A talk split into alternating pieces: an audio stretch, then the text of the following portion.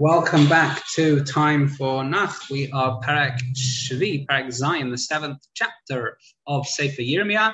And here's the Haftarah Tzav. The Haftarah Tzav is the towards the end of the seventh Parak. It's also the eighth Parak um, and um, the ninth Parak as well. At least two psukim, or the ninth and one pasuk of the eighth. It's Haftarah Tzav. Either way, Yirmiyah says that to stay in Eretz Yisrael, we've got to do tshuva. Um, how can we transgress, you know, and go against His word? Then daven him in the Beis Hamikdash.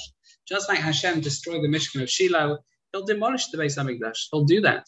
You know, He'll do that. The truth is, He'll do that out of mercy because it's better to destroy the building than destroy the people.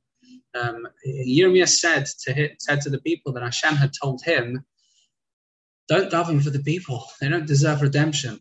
Hashem mocks the karbonas they offer up uh, they offer the karbanas, which is not one of the Ten Commandments, but then they ignore the mitzvah of which is that Hashem is the only God. Yichud Hashem, not helping. Yirmiyah relates that although the Nevi'im um, continuously rebuke the people, they only do so, they only became more stubborn the people. They learned to deflect that. As the Mesilas Yesharim says, a little bit about leitzonus. You know, when you can make fun of something, when you can ignore it constantly, it's like a lubricant on a shield. The arrow can hit the shield, but it bounces straight off. The tochachat and the nevi'im, it ain't happen. It ain't helping.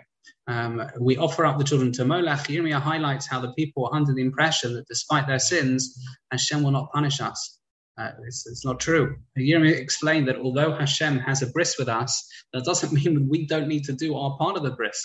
Hashem will put us back in line through punishments. The people finally lull themselves into falsely believing, as long as we go to Ali al on Ali al the Beis Hamikdash, it won't be destroyed, as the Rikara says in Pasuk Yadalad. Unfortunately, it wasn't true, although the people hadn't yet realized it. That's Perek uh, Zayin, seventh Perek, not Sefer Yirmiyah.